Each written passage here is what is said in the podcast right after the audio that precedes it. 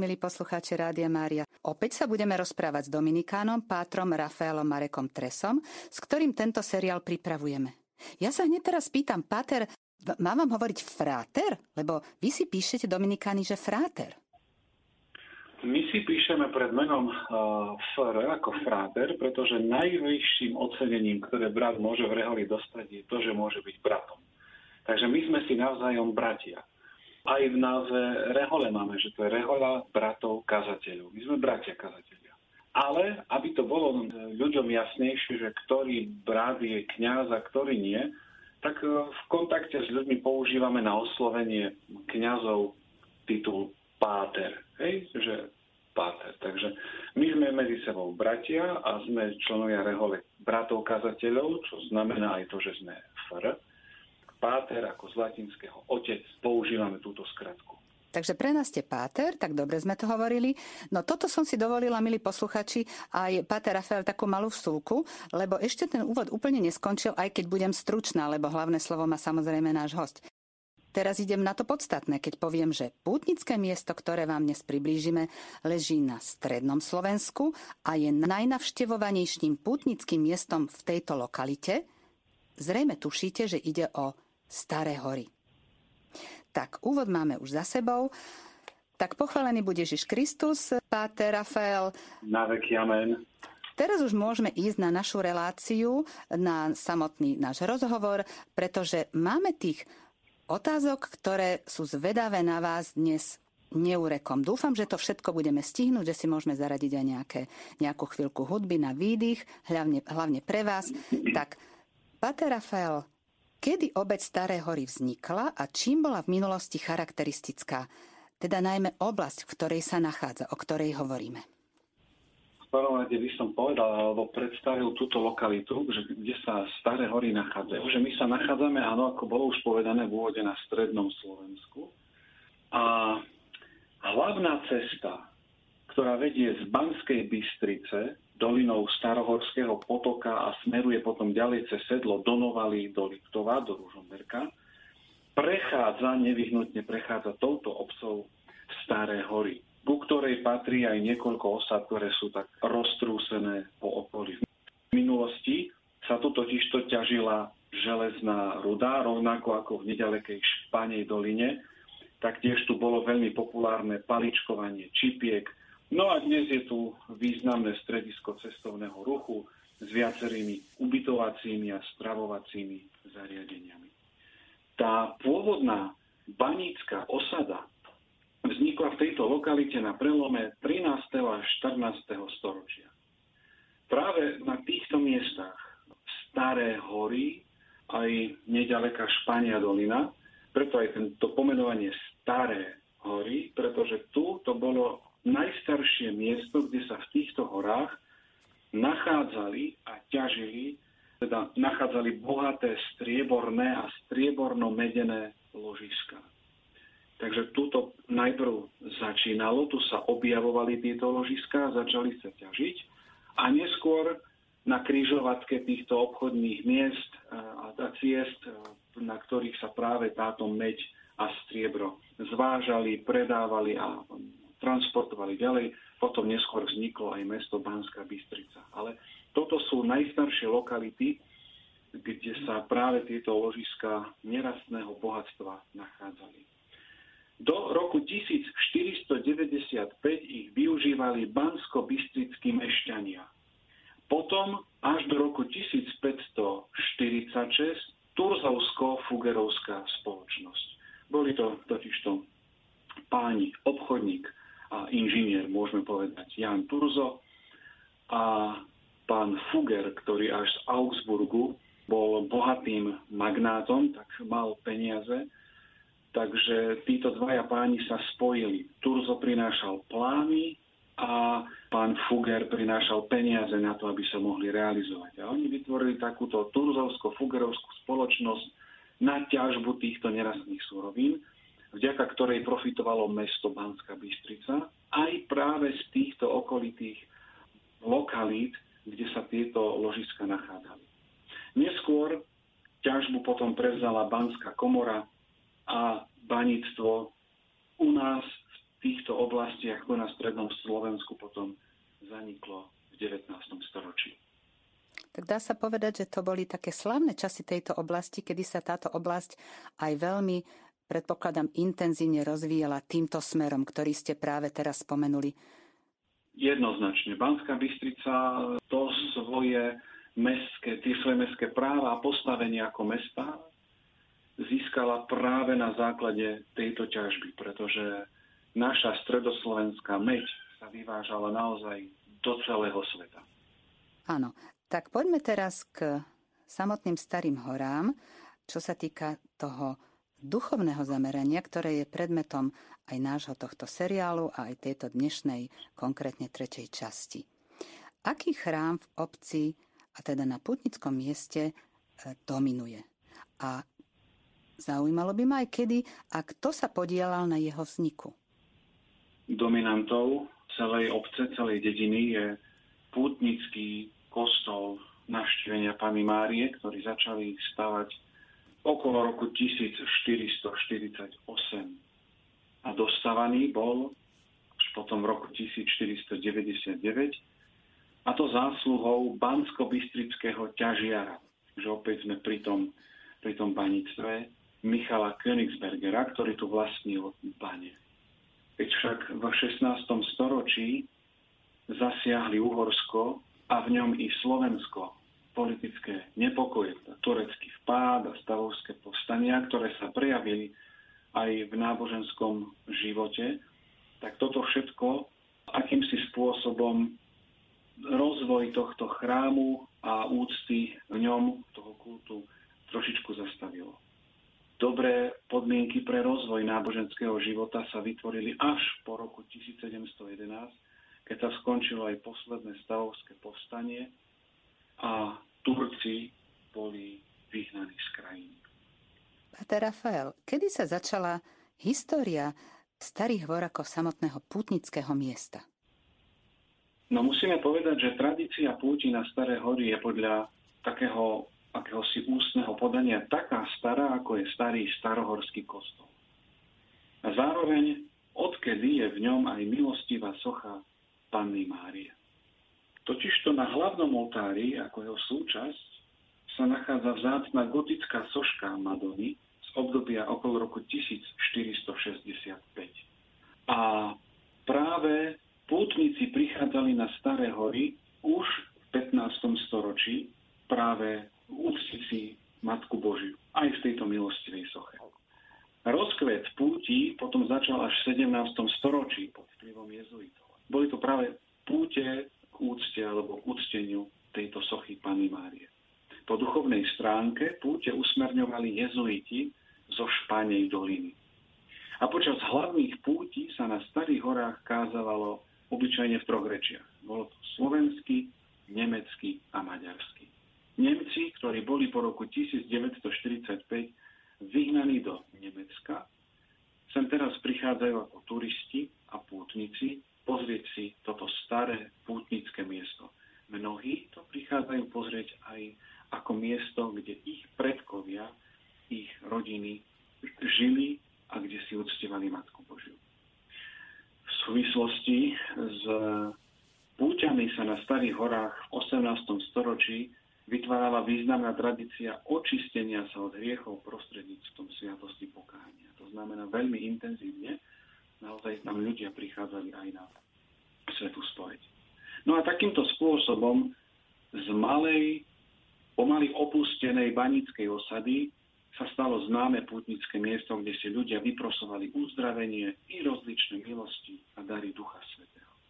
Čo skoro bol celý hlavný oltár i všetky steny kostola ovešané ďakovnými tabuľkami i modlitbami ako sú ešte aj teraz ovešané všetky steny Ružencovej kaplnke, či na Jasnej hore, teda na Jasnej hore v Čenstochovej, v Poľsku, no alebo na iných miestach, kde ľudia prinášajú taký maličký dar alebo informáciu nielen pre Matku Božiu, ale aj pre tých putníkov, ktorí prichádzajú, aby videli, že naozaj oplatí sa veriť, oplatí sa zveriť našej nebeskej Matke a že ona skutočne pomáha.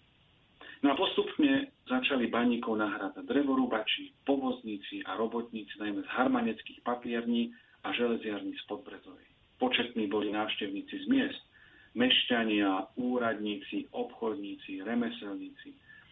A na žiadosť bansko-bystrického biskupa Františka Berchtolda pápež Pius VI udelil starým horám zvláštne privilegium. Od roku 1780 bola návšteva starohorského chrámu spojená so svetou spoveďou, svetým príjmaním a modlitbou na umysel svätého Otca odmenená plnomocnými odpustkami. A toto ustanovenie pápežské sa vzťahovalo na ľubovoľný deň roka. Milí poslucháči, tí, ktorí ste navštívili toto putnické miesto alebo ho aj pravidelne navštevujete, tak iste viete, že je lokalizované veľmi peknom malebnom prírodnom prostredí. A súčasťou tohto miesta je aj studnička. Pater Rafael, vieme, za akých okolností vznikla? Ako ste spovedali a správne spomenuli, tak neodmysliteľnou súčasťou tohto putnického miesta je studnička. A jej vznik súvisí práve s tou milostivou sochou. My sme si povedali, že je tá milostivá socha, ale prečo je ona milostivá? Alebo akým spôsobom uh, sa vytvorila tá povesť o tom, že tá socha z hlavného oltára v starohorskom chráme je milostivá. My o vzniku studničky nenájdeme nejaký písomný. Ale podľa ústneho podania obyvateľov starých hôr sa vznik prameňa ktorý tam práve na tej studničke vydiera, odvodzuje z čias občianských nepokojov v 17. storočí, ako sme hovorili už skoršie. Obyvatelia starých hôr sa totiž obávali, že nepriatelia dostanú sochu Panny Márie, tú, tú vzácnú gotickú sochu z 15. storočia a preto ju zložili z oltára, dôkladne ju zabalili a potom zakopali na mieste terajšej studničky. Tam nebol nejaký žiaden prameň, tam proste bola hora, bol to les. Oni vystúpili z chrámu a na tom mieste zakopali túto sochu Matky Božej do zeme, aby ju uchránili pred znesvetením, pred profanáciou. Keď nebezpečenstvo pominulo, v roku 1711 ju vykopali a v slávnostnom sprievode preniesli na oltár. No a na pamiatku, že tu na kopci bola kedysi táto socha ukrytá, vyvesili obraz na strome, obraz Panny Márie. Zvýšený záujem o toto miesto, a teda konkrétne o studničku, sa začal od 19. storočia. Keď vtedajší farár Matej Hrivňák vďačnosti za svoje uzdravenie dal Madone vyhotoviť dôstojný stánok a zároveň sa tiež upravila cesta k studničke. Myslím si, že legendy hovoria o tom, že práve on bol uzdravený na základe toho, že on používal práve vodu, ktorá tam v týchto miestach e, tiekla. A práve toto uzdravenie pripísal milostivému zásahu Matky Božej, ktorá na týchto miestach, ako sme hovorili, bola ukrytá a na ktor- vlastne ktorej obraz tam na týchto miestach vysel. Ma teda dal na tomto mieste postaviť chrám, nejakú kaplnôčku malú, upravila sa cesta, aby bola prístupná k tomuto miestu. V 40. rokoch 20.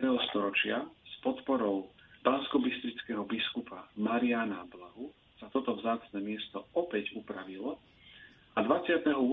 júna 1942 bansko-bystrický diecezný biskup Andrej Škrábik slávnostne posvetil areál studničky a novú sochu Panny Márie. Po vysvetení nového bansko biskupa Rudolfa Baláža v roku 1990 sa toto miesto opäť nejakým spôsobom nanovo oživilo.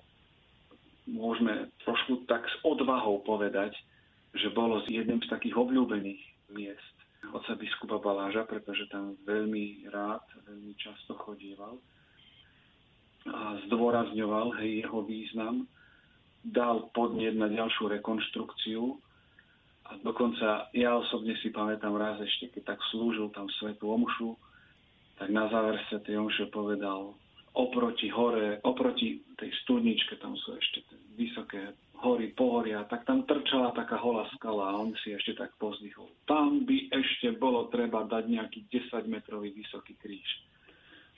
Takže to už sa nepodarilo, to už nestihol, ale naozaj zviditeľnil a oživil tú tradíciu púti, ktoré sa jednak na mieste tej studničky, ale jednak aj tam na starých horách konávali.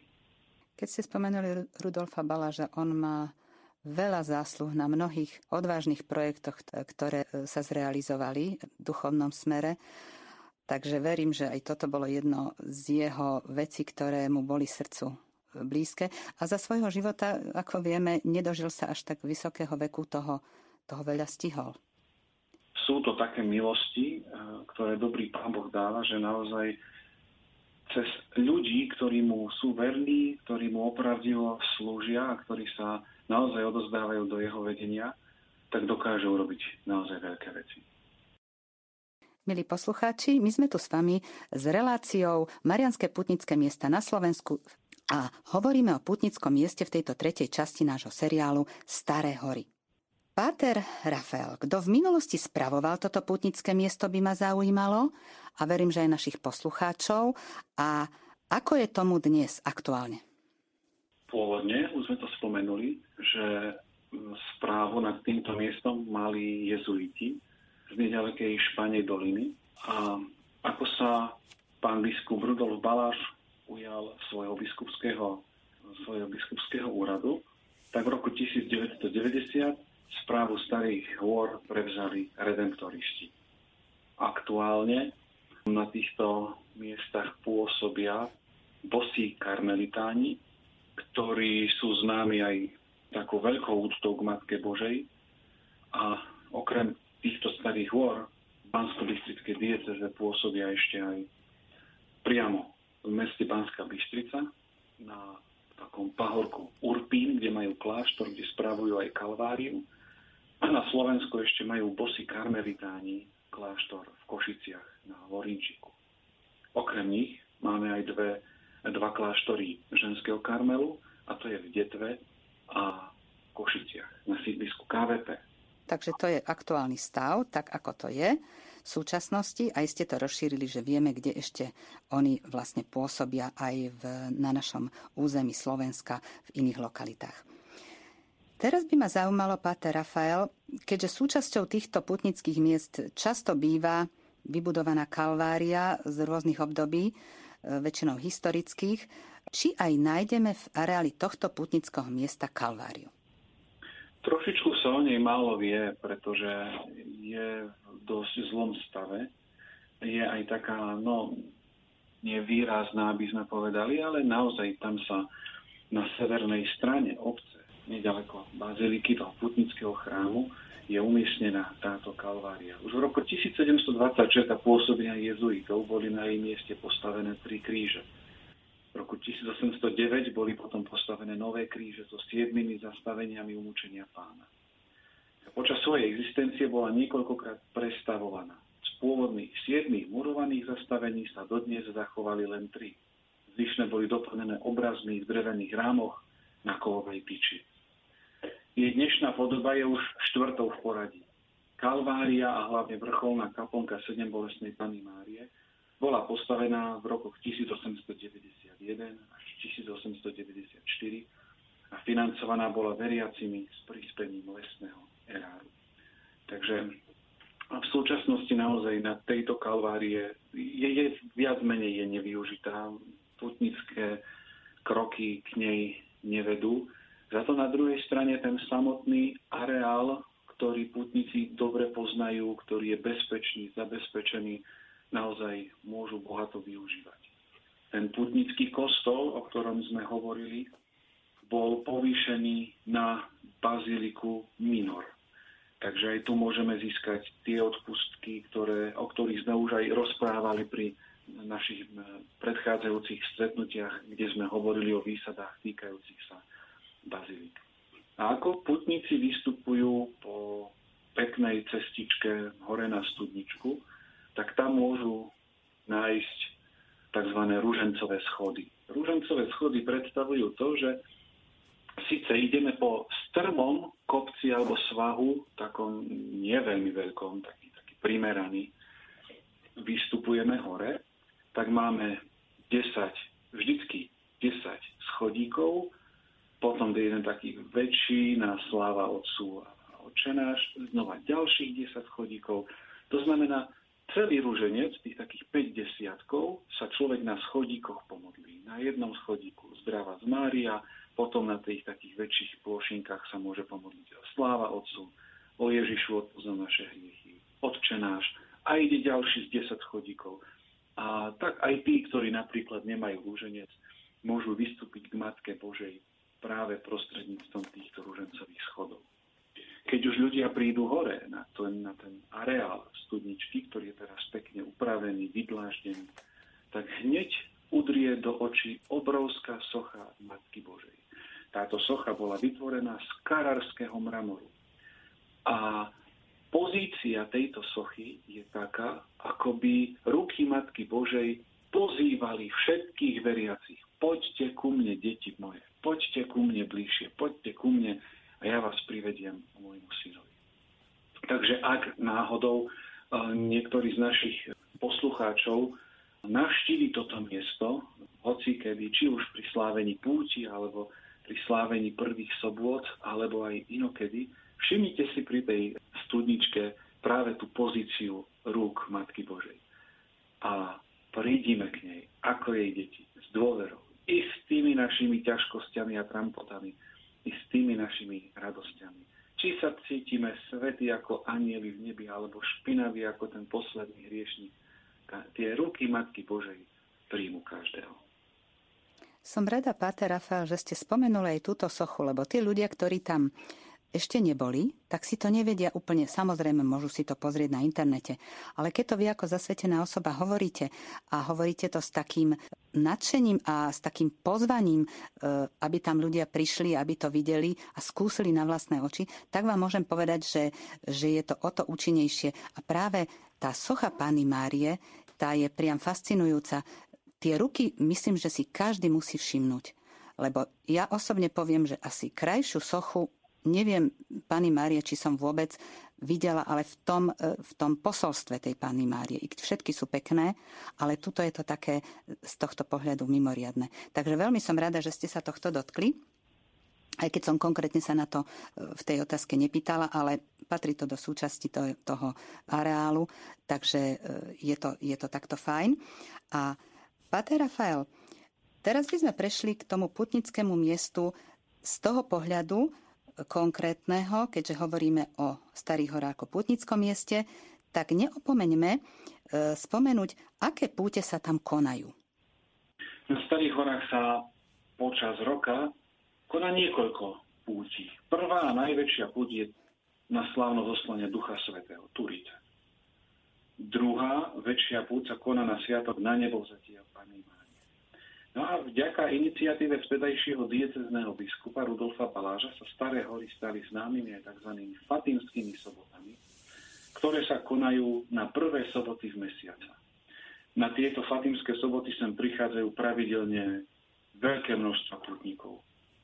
A možno povedať, že každá nedeľa v letných mesiacoch je na Starých horách znamení púti, pretože aj keď neprichádzajú organizované procesie, vždy príde veľký počet jednotlivých pútnikov u ktorých sa realizuje to známe zvolanie per Mariam a Diezum, cez Máriu k Ježišovi. Výrazom pravdivosti týchto slov sú aj mnohé obrátenia k Bohu, posilnenie na životnej púti. No a ako ste aj vyspomínali na tej soch, alebo pri tej soche hore na, na, stud, na studničke, sa nachádza taká obrovská stena, doslova vydláždená ďakovnými tabuľkami, ktoré tu zanechali ľudia, ktorí tu dosiahli odpustenie, obrátenie, vyslyšanie alebo nejakú mimoriadnu milosť, ktorú si na tomto mieste vyprosili. Takže naozaj tie staré hory tu žijú. Raz do roka tu je aj stretnutie ctiteľov karmelitanského škapuliara. A aby aj kresťania ponúkli nejakú takú tú ponuku v tej záplave rôznych festivalov, tak na Starých horách sa každý rok v lete koná aj tzv. M-Fest. E ako Eucharistia, M ako Mária a je to také pozvanie pre mladých ľudí prísť pred Eucharistiu a pre Matku Božiu a proste aj v spoločenstve dobrých ľudí pri znení dobrej a kvalitnej hudby obohatiť aj tento rozmer, taký kultúrny rozmer toho nášho duchovného a kresťanského života. Pater Rafael, ako sme si už spomenuli, tak e, v predchádzajúcich otázkach a odpovediach toto miesto spravujú bosí karmelitáni. A vieme, alebo teda niektorí vieme, že v najbližšiu sobotu, to bude 22. júla, sa tu koná stretnutie ctiteľov karmelitánskeho škapuliara. Tak dotknime sa aspoň stručne aj tejto problematiky v súvislosti s pripravovaným stretnutím, keďže je to práve na tom putnickom mieste, ktoré je dnes predmetom našej relácie. Kto sú to tí bosí karmelitáni a hlavne mám na mysli ctiteľov karmelitánskeho škapuliara? Keď sme robili na začiatku taký rozvrh toho, že ktoré miesta, ktoré putnické miesta budeme predstavovať a ktorých histórií sa budeme trošku venovať, tak sme hľadali aj nejaké tie spojitosti s tými odpustovými slávnosťami alebo s nejakými púťami, ktoré sa tam konajú. A práve preto sme e, tieto staré hory zvolili teraz, hoci Sviatok Karmelskej Matky Božej bol minulú nedeľu, pretože práve v najbližšiu sobotu, to je 22. júla tohto roku, sa koná stretnutie ctiteľov karmelitánskeho škapoviara práve tu na týchto starých horách. A je to veľmi milé a správne, keď e, rehoľa bosých karmelitánov takýmto spôsobom naozaj propaguje túto sveteninu, cez ktorú Matka Božia slúbila veľké milosti. Bosí karmelitáni. Karmelitáni sú rehoľa, ktorá svoj pôvod odvádza práve od hory Karmel. Na hore Karmel, vo ktorý je vo Svetej Zemi, ktorý sa nachádza nad stredozemným morom, hovorí sa, že tam prorok Eliáš veľmi často trávil svoj čas v modlitbách. Vo Svetom písme máme uvedené, ako práve na hore Karmel obhájil vieru v pravého Boha Izraela oproti bohom Bálov a Aštart, ktorí balamutili celý Izrael. Z tohto pohoria, z tohto pahorku videl Eliáš po trojročnom suchu, ako z mora vystupuje malý obláčik, ktorý priniesol dážď pre celý Izrael. Vždycky sa to tradične aj v duchu tej karmelitánskej spirituality vysvetlilo, že tým maličkým obláčikom, alebo ten maličký obláčik bol ako keby predobrazom Matky Božej, ktorá síce jednoduchá, skromná, tichá, ale jednoducho priniesla nám cez svojho syna dáž milosti, ktorý zavlažuje sucho každej ľudskej duše. No a na základe tohto proroka sa tam na tých miestach potom združovali rôzni individuálni pustovníci, ktorí si zvlášť uctívali pre blahoslavenú panu Máriu. Ale počas tureckých nájazdov boli vyhnaní z Karmelu a museli odísť do Európy. No a v Európe už začali nejakým spôsobom hľadať priestor, ako môžu spojiť tú svoju tradíciu toho pustovníckého života na Karmeli v Jeruzaleme tým životom rehoľným, ktorý vtedy e, v stredovekej Európe vládol. Takže takýmto spôsobom sa tam vytvorilo také trošičku napätie. Aj zo strany církvy, pretože ona chcela, aby jednoducho títo, títo rehoľníci sa prispôsobili a boli, alebo pustovníci, alebo teda aby boli žobraví, alebo kanonici, alebo niečo iné. Hej, ako nebola stredoveká Európa pripravená na takýto štýl života. No a vo vnútri rehole to tiež vrelo. Že teraz, no, no čo bude s nami? Budeme, zmeníme nejako svoje korene a prispôsobíme sa, alebo ostaneme verní. Jedna časť chcela tak, druhá časť chcela tak. No a celá táto situácia naozaj bola veľmi ťaživá. Vtedajší generálny predstavený Šimon Štok veľmi si uctieval Matku Božiu. Karmelitáni si dali svoj názov, že sú to bratia to rehoľa, rád bratov preblahoslavenej Panny Márie z hory Karmel. Že oni naozaj tú Matku Božu nazývali tak, tak citlivo. Naša sestra. No a práve kvôli tomuto takému citlivému, intimnému osloveniu sa práve tento generálny predstavený rozhodol, no, no prosiť Matku Božiu, no tak ty si naša sestra, ty si naša kráľovna, hej. Tebe tu slúžime. No tak staraj sa o nás, no pomôž nám. No legenda hovorí, že raz v noci sa práve tomuto generálnemu predstavenému zjavila Matka Božia a odozdala mu škapuliar a povedala mu, toto je znak spásy, ochrana v nebezpečenstvách, to v tomto ruchu zomrie, neokúsi väčší oheň.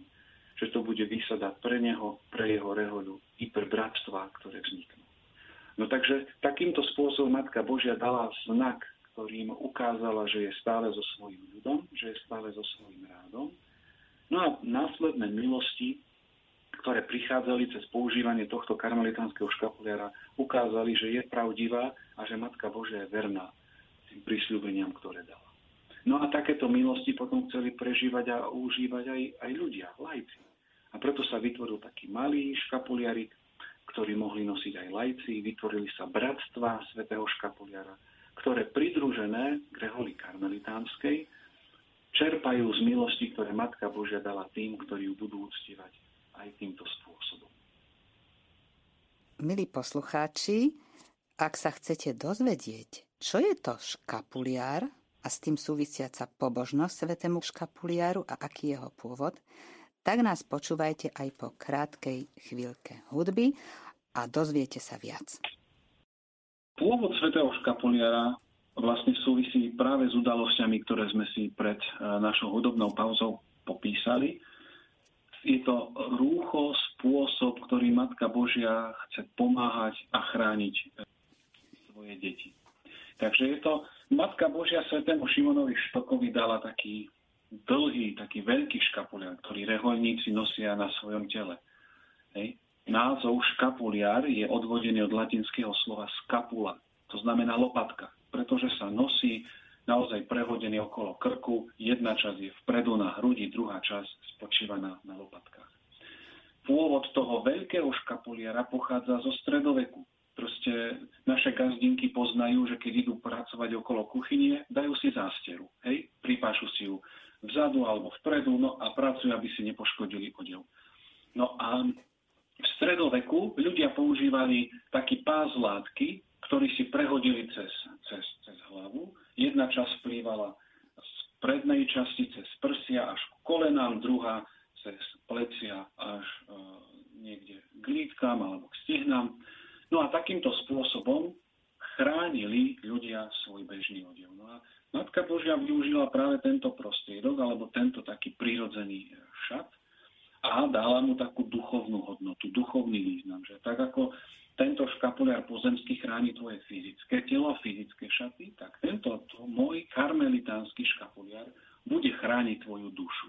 Bude chrániť pred nebezpečenstvami, pred ťažkosťami a predovšetkým pred väčšným ohňom. Takže takýmto spôsobom chceli aj veriaci získavať tieto milosti a preto karmelitáni vytvorili škapuliarské bratstva. To znamená spoločenstva, tak ako to poznáme rúžencové bratstva, bratstva božského srdca, oltárne spolky a tak ďalej, tak vznikli aj tieto škapoliarské bratstva, v ktorých ľudia prostredníctvom úcty k Matke Božej robili pokroky v čnostiach, napredovali v duchovnom živote a predovšetkým starali sa naozaj byť ako deti Márie, byť ako ona.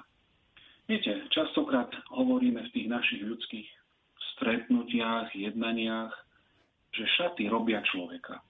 Podľa šiat vieme rozpoznať, kto aký je, z akého je postavenia, ako sa o seba stará a tak ďalej. Šaty robia človeka, ako keby hovoria o tom, kým sme a hovoria o našej identite. Keď Matka Božia dáva svoj škapuliar, keď dáva svoje šaty, jednoducho dáva nám, ponúka nám, vezmite na seba môj život. Vezmite na seba. Tak ako ja som rozhodovala, ako som sa ja rozhodovala, rozhodujte sa aj vy. Tak ako som ja milovala Ježiša, tak ako som ja bola verná Bohu, tak buďte aj vy. Príjmite ako keby na seba túto moju identitu. A ešte jeden pekný obraz, ktorý súvisí práve so svetým škapuliarom. Viete, pri sviatosti birmovania birmovný otec, birmovná mama položia ruku na plece birmovanca.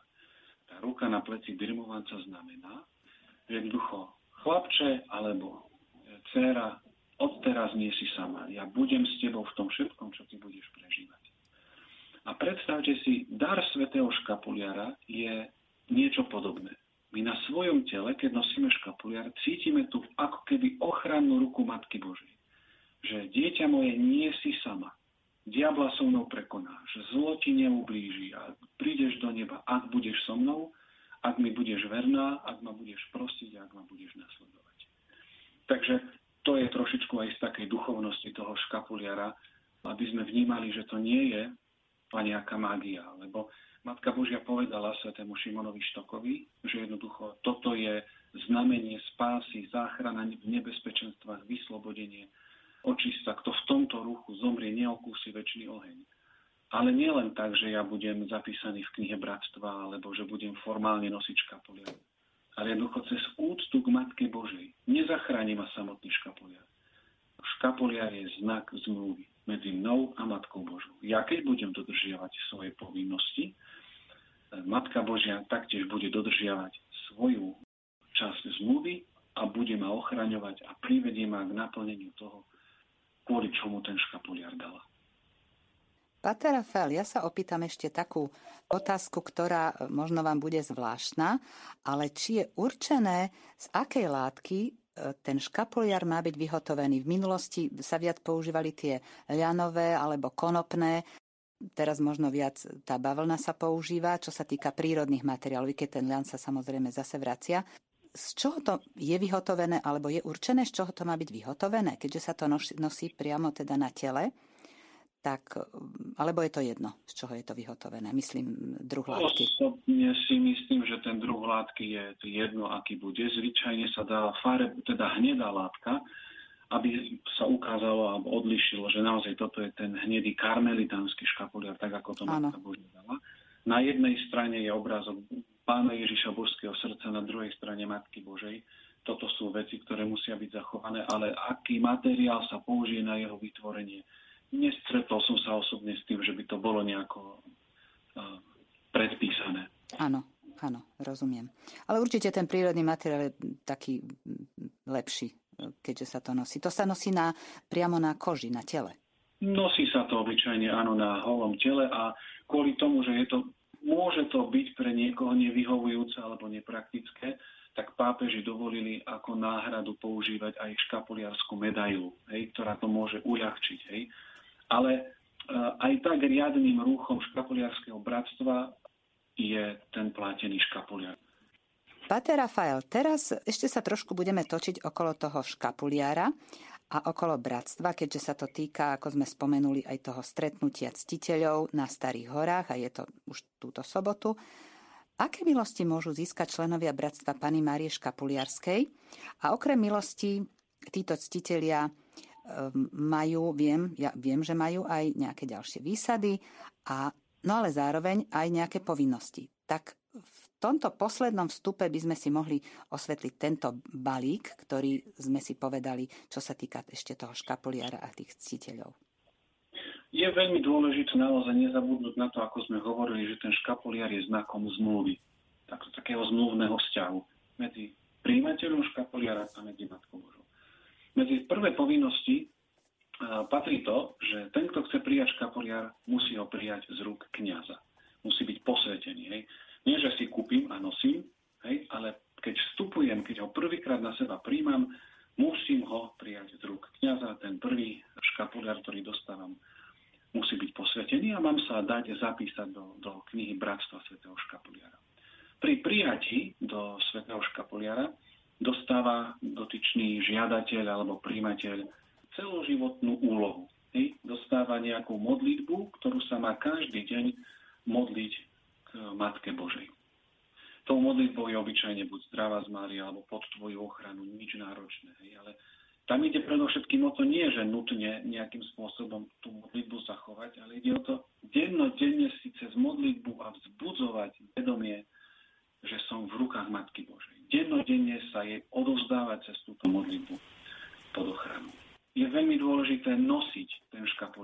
sebe. Nie, že ho mám v šuflíku niekde uložený. Hej. Toto sú tie naše časti, ktoré nás zavezujú. A potom Matka Božia, respektíve tradícia tak určila, že hodný ctiteľ škapuliara by mal nasledovať čnosti pre Svetej Panny. To znamená, tak ako sme vraveli, príjmam jej rúcho, príjmam jej identitu, tak jednoducho chcem, aby som sa svojim správaním, rozhodovaním čo najviac priblížil tomu krásnemu ideálu, ktorým je Matka Božia. Chrániť si čistotu podľa svojho stavu. Nezabúdať na modlitbu, na vzťah s pannou Máriou a podobne. Takže toto sú také z týchto povinností, ktoré ako ctiteľia svätého škapuliera dostávame. Teda nás nejakým spôsobom zavezujú. Čo sa týka výsad, každý člen svätého škapuliera alebo škapuliarského bratstva má účasť na všetkých duchovných dobrách, modlitbách, pôstoch, bdeniach a všetkom dobrom, čo robia všetci členovia karmelitánskej rehole celom svete. To znamená, že človek, ktorý je v škapuliari, je ako keby nesený tými modlitbami, tými obetami a tým životom jednak Karmelu ako reholníkov a jednak aj ostatných členov škapuliarského bratstva. To znamená, že naozaj ma to nesie sa ako keby, ako na vlnách tých modlitieb a tých milostí idem a utekám smerom do neba. A samozrejme, sú to osobitné možnosti získať úplné odpustky za to, že som členom škapuliarského bratstva. Na niektoré konkrétne sviatky môžu nositelia škapuliara získať úplné odpustky, ak si na novo obnovia svoje rozhodnutie byť členmi tohto bratstva. A ja by som ešte tak na záver povedal ešte jednu vec. Tak ako ten škapuliar dala Matka Božia svojmu sluhovi Šimonovi Štokovi a svojim ctiteľom v čase neistoty, v čase zmetku. Hej? A cez túto úctu, cez túto pobožnosť sa dali veci do poriadku. Matka Božia to zobrala do svojich rúk. Matka Božia naozaj intenzívne zobrala záležitosti svojich ctiteľov do svojich rúk. A dnešná doba nám ponúka to isté. Nachádzame sa v zmetku, naše rodiny sú niekedy v zmetku, v disharmónii a podobne. Dajme tieto veci do rúk Matky Božej. Zverme sa jej ochrane, príjmime jej rúcho, snažme sa ju uctievať a nasledovať. A tak ako kedysi vyprosila, respektíve udelila aj svojmu Šimonovi Štokovi, aj svoje reholi pokoj, jednotu, stabilitu, hej, takisto pomôže a vyvedie z každého zmetku a z každého nebezpečenstva všetkých tých, ktorí jej dôverujú, držia sa jej materinskej ruky a ten svetý škapoliat je takým osobitným znamením toho, že deti moje, som s vami, nebojte sa. Ja veľmi pekne ďakujem za toto. Opäť to posolstvo, na ktoré ja sa vždy teším na tento záver, čo nám Páter vždy, vždy povie. Ako nás duchovne povzbudí. Tak eh, som rada, že ho, že ho máme na linke. A milí poslucháči Rádia Mária, to už je záver našej dnešnej relácie z cyklu Marianské putnické miesta na Slovensku. Dnes to boli putnické miesto Staré hory. A ja veľmi pekne ďakujem nášmu hostovi Pátrovi Rafaelovi Marekovi Tresovi, že prijal pozvanie do našej relácie a verím, že sa budeme počuť v, v pravidelnom čase aj o týždeň. S pánom Bohom, Páter. v pokoji. Bohu vďaka a milí poslucháči, my sa tešíme opäť na stretnutie s vami na vlnách Rádia Mária Slovensko a od mikrofónu vás prevádzala Sonia Raceková.